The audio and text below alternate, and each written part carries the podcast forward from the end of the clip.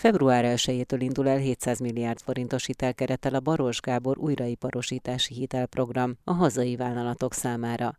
A kormány célja, hogy a program támogassa a magyar gazdaság növekedését, és hozzájáruljon ahhoz, hogy a magas kamatkörnyezetben sálljon le a hitelezés, mondta az Inforádiónak a gazdaságfejlesztésért és nemzeti pénzügyi szolgáltatásokért felelős államtitkár. Lóga Mátét kérdeztem. A kormány arra a következtetésre jutott, hogy egészséges hitelezés nélkül nincsen fenntartható gazdasági növekedés. Egyértelműen a cél az a nemzetgazdaság számára, hogy a recessziót elkerüljük, és mindeközben pedig a családok és a teljes foglalkoztatottság megvédése érdekében egy gazdasági védvonalat kellett erősíteni. Így a korábbi több mint 2000 milliárd forintos gazdaságvédelmi programokat most kibővítjük még 700 milliárd forinttal. A Baros Gábor újraiparosítás Fejlesztési Hitelprogram segítségével, így már mintegy 3000 forintnyi forrás, tehát a GDP 4% megfelelő forrás áll a vállalatok számára, hogy forrást vonjanak be működésükhöz, illetve beruházásaikhoz. A Baros Gábor újraépülősítési hitelprogramot az Exim Bank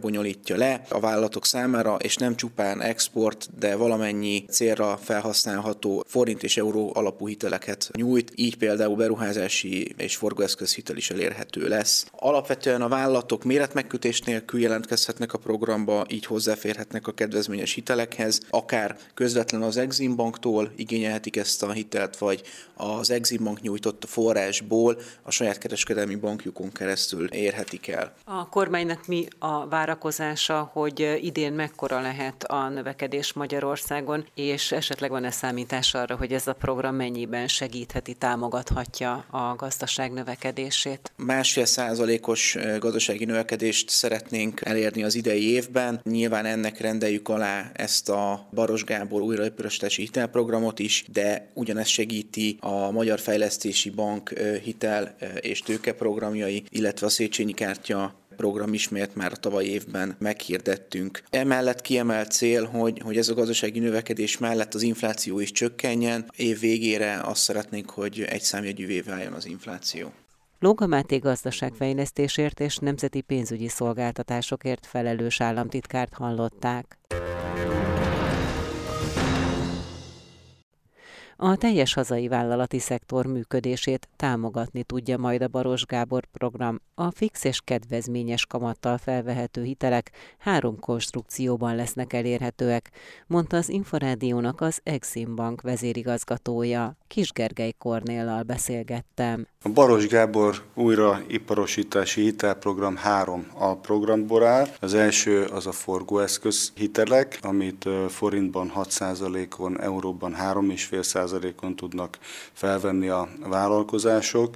Ennek ugye az adja az apropóját és a különleges fontosságát, hogy nagyon jelentős mennyiségben járnak le idén korábban még sokkal kedvezőbb kamat környezetben megkötött forgóeszközhitelek, amiket a vállalkozásoknak meg kell újítani, és ha a jelenlegi piaci környezetben ezek 20% környékén tudnának piacon gazdát találni, elkerülendő azt, hogy ekkora sok kérje a vállalkozásokat, indítjuk el ezt a forgóeszközhitel programot. A másik lába az pedig a beruházási hitelprogram, szintén 6% illetve 3,5% os kamattal elérhetőek, 6% a forint, 3,5% pedig a euró kamat, amit a kapacitás bővülő beruházásokra lehet fordítani. Már megkezdett beruházásokat is lehet ebből finanszírozni. Ennek az a célja, hogy fenntartsuk a beruházási dinamikát a gazdaságban, ebben a nehéz hitelkörnyezetben is. És a végül, de nem utolsó sorban van egy zöld hitelprogram ága is a, a Baros eh, Gábor hitelprogramnak, ez pedig kifejezetten a megújuló energiaforrásoknak a üzeme behelyezésére és ilyen típusú befektetésekre fordítható. Ezeket eh, még kedvezményesebb kamatokkal nyújtjuk, ami azt jelenti, hogy forintban ez 5%-on elérhető, euróban pedig 3%-on. Milyen feltételeknek kell megfelelniük a jelentkezőknek? tehát milyen feltételrendszerben működik a Baros Gábor hitelprogram? Nincsen iparági megkötés, tehát minden iparágban tevékenykedő vállalkozás pályázhat erre a programra. Jellemzően azt várjuk, hogy ezt a kereskedelmi bankok fogják nagy részben véghez vinni, tehát a legtöbb vállalkozásnak megvan a banki partnere, és hozzá fog fordulni azért, hogy ezt a hitelprogramot igénybe tudja venni, és nyilván a kereskedelmi bank el fogja végezni a, a hitelbírálatot, és ha ő hitelképesnek találja, akkor fogja számára oda utalni a hitelt. Mekkora érdeklődésre számítanak tehát ez a keret, ez a 700 milliárdos keret meddig tarthat ki? Az érdeklődés már most is nagyon nagy. Hétfőn volt az első bejelentés, azóta égnek a vonalak. Nálunk is keresik a direktbe, az Exim Banknál is már bejött több jelentkezés, azt látjuk, hogy a honlapunknak nagyon megugrott a látogatottsága. Itt van egy külön aloldal a hitelprogramról, ahol, ahol lehet tájékozódni, illetve lehet jelentkezni is. Kereskedelmi bankok is nagyon pozitívan állnak hozzá. Ugye az a becslésünk, hogy 300 milliárdnyi kedv kedvezményes kamatozású forgóeszköz hitel fog lejárni az idén. Ennek egy jelentős része, hogy a Széchenyi Kártya programban tud megújulni vállalható kamatok mellett, de a nagyobbak azok pedig mindenképpen hozzánk fognak jönni. Tehát ez a része úgy gondolom, hogy a forgóeszköz hitelek fognak a leggyorsabban elmenni, illetve hát a banki átfutási ideje is ezeknek a leggyorsabb. A beruházási hitelek úgy gondolom, hogy azok ennél valamivel hosszabb időt fognak igénybe venni, de a leszerződésre szerintem itt is elég hamar sor fog kerülni. Ugye december 15-ig meg van hirdetve a program, abban elég magabiztos vagyok, hogy a, hogy a szerződés lefedettség az meg lesz addigra. Kisgergely Kornélt, az Exim Bank vezérigazgatóját hallották.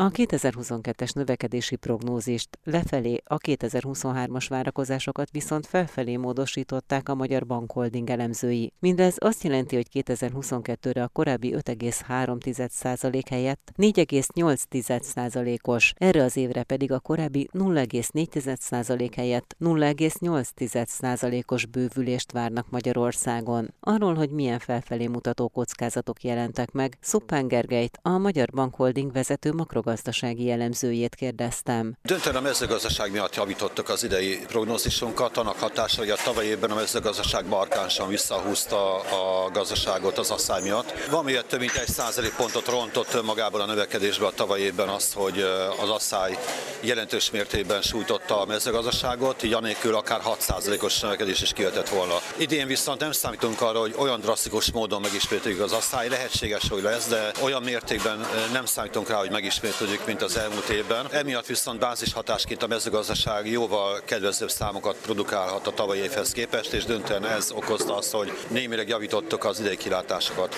Elhangzott az is a sajtóbeszélgetésen, hogy némi enyhülés figyelhető meg, és fölfelé mutató kockázatok jelentek meg az energiaárakat illetően is. Ez mennyire lehet tartós? Hát reméljük, hogy tartós lesz, ez persze senki nem tudja, energetikai szakértők sem tudják megmondani, hogy évközben hogy alakulnak a különböző energiárak, hiszen olyan események befolyásolják, amikre nincs rálátásunk. Ugye, ha tavaly évre visszaemlékezünk, hogy mi minden befolyásolta az energiárakat, egyes sem lehetett ebből előrejelzni, se a háború, se az, hogy felrobban egy földgázvezető, vezetése az, hogy az asszály miatt leállnak erőművek. Tehát számos olyan tényező jött közben, amit nem lehetett előre látni. Hogyha ezek nem ismétlődnek meg, akkor talán stabilabbak, valamennyivel kiszámíthatóbbak maradnak idén a különböző energiárak.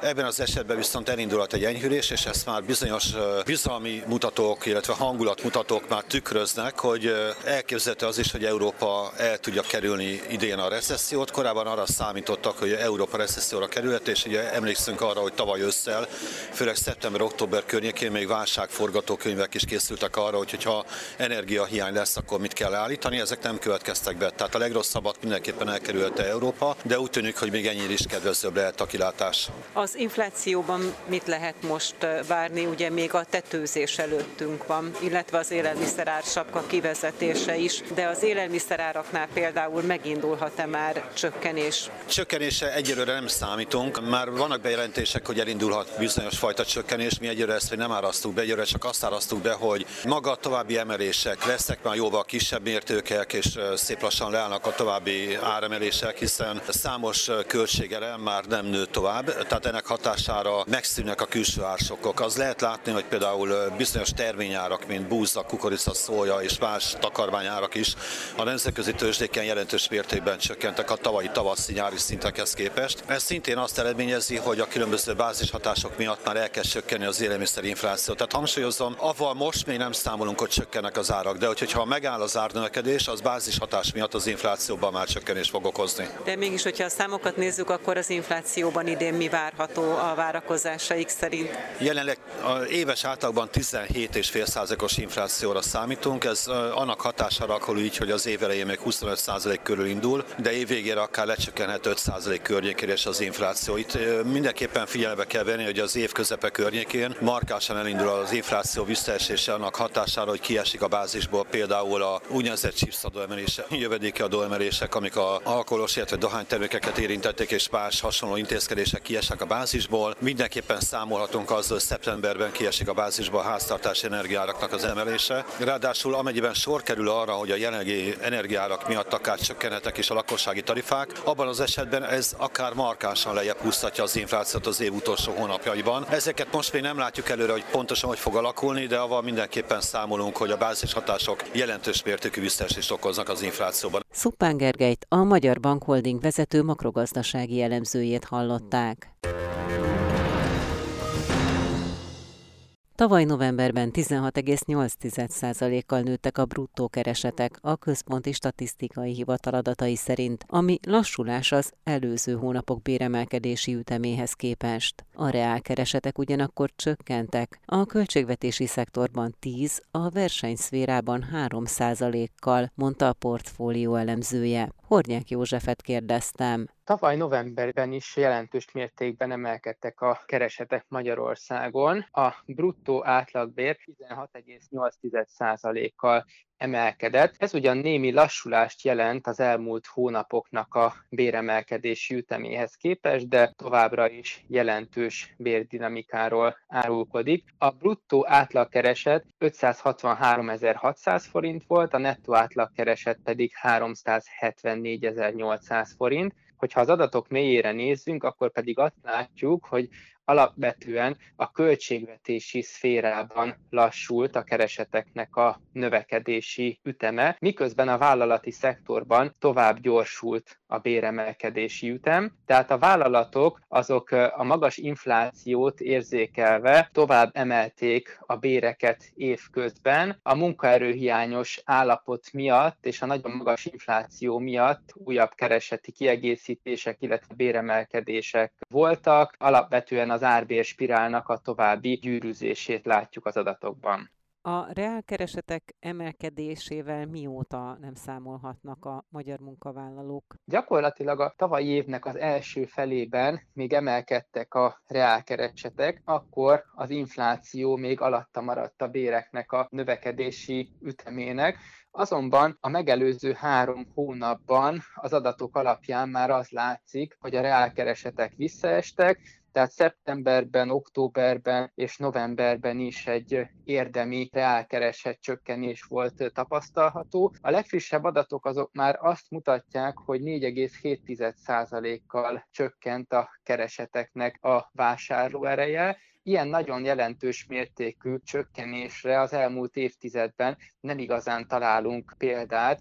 A költségvetési szférában sokkal jelentősebb a visszaesésnek a mértéke. Itt már egy 10%-os vásárlóerő csökkenésről beszélhetünk, miközben a versenyszférában 3%-kal mérséklődtek a reálbérek. Hornyák Józsefet, a portfólió elemzőjét hallották.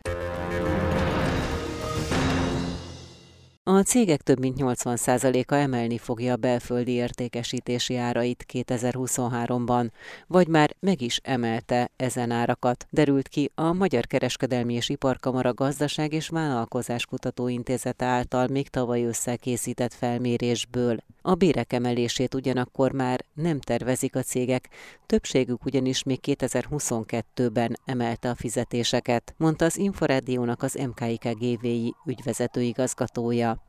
Nábelek Fruzsinát kérdeztem. Azt látjuk a 2022. októberi adatok alapján, hogy a cégeknek a többsége az tervezi, hogy tovább emeli az árait. A válaszadóknak 82%-a jelezte azt, hogy a következő fél évben nőni fognak a belföldi értékesítési árak. Ez 2022. áprilisához képest emelkedést jelent, ami azt jelenti, hogy továbbra is nő azoknak a cégeknek az aránya, akik áremelést terveznek A cégeknek a 38%-a inflációval azonos mértékű, 15%-uk viszont ennél magasabb áremelést tervez. Mivel indokolják az áremelést ezek a cégek? Alapvetően a költségeik növekedésével is közrejátszik az is, hogy a versenytársak emelik az árakat, tehát egy ilyen piaci árfelhajtó hatás érvényesül. Az ágazatokat tekintve melyek azok a cégek, amelyek leginkább tervezik, vagy a legnagyobb mértékű áremelést tervezik? Az építőipar, illetve a kereskedelmi cégek számolnak a legmagasabb arányban emelkedő árakkal. Itt a kereskedelmi cégeknél érdemes kiemelni, hogy,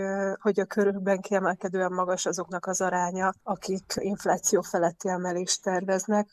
Az ilyen cégeknek a harmada jelezte azt, hogy az október utáni fél évben, tehát 2023 áprilisáig inflációnál nagyobb mértékű áremelést tervez. A vállalkozások a bérek emelését is tervezik, illetve végrehajtottak béremelést 2022-ben? Igen, azt látjuk, hogy hasonló arányok valósultak meg a béremelést tekintve is. 2022-ben a vállalkozásoknak a 84%-a emelt a béreken, 42%-uk 10% felett, és további harmadok körülbelül 6-10% közötti béremelést vezetett be 22-ben. 2023-ra vonatkozóan viszont némileg csökken azoknak az aránya, akik béremelést terveznek, ez most 81 százalék, illetve a béremelés mértékére vonatkozó tervek is elmaradnak a 2022-ben megvalósultaktól. Tehát itt azt látjuk, hogy a tégeknek egy jelentős része tavaly egy 10 százalék feletti nagyobb béremelést vezetett be, idén pedig egy kisebb emeléssel tervez. Nábelek Fruzsinát, az MKIK GVI ügyvezető igazgatóját hallották.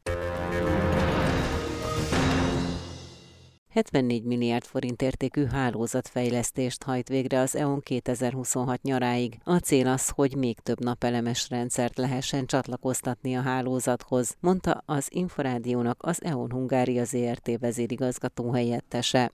Katona Ádámot kérdeztem. A hálózatfejlesztés elsődleges célja, hogy teret tudjunk nyújtani a megújuló energiaforrások csatlakozásának. Ez a beruházási projekt mintegy 726 megawattnyi többlet megújuló forrás csatlakoztatására fogja képessé tenni a hálózatunkat. Jellemzően az EON működési területén, azaz a Dunántúlon és Pest megye nagy részén készülnek ezek a beruházások, és talán amit még érdemes megemlíteni, hogy ez mintegy 15 ezer különböző mértékű kisebb-nagyobb hálózati beruházás összességét fogja jelenteni, tehát elképesztő elképesztő méretű munka és elképesztő mértékű infrastruktúrális fejlesztés az, amit végrehajtunk az eredet projekt keretében.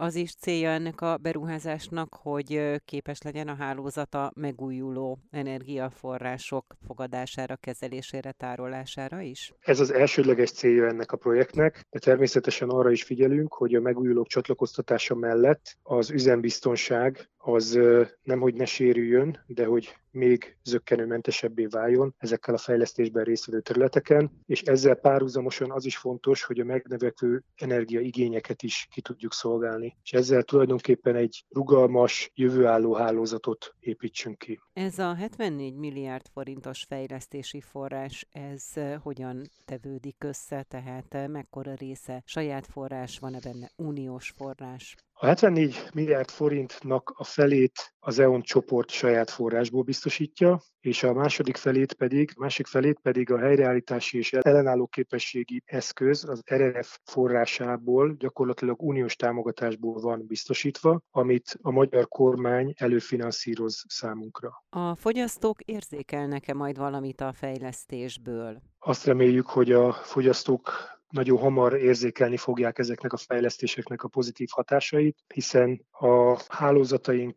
az okos megoldásoknak és a modern technológiának köszönhetően jóval biztonságosabban fognak működni, és lehetőség lesz még több megújuló energiaforrás csatlakoztatására. Katona Ádámot, az EO Hungária ZRT vezérigazgató helyettesét hallották.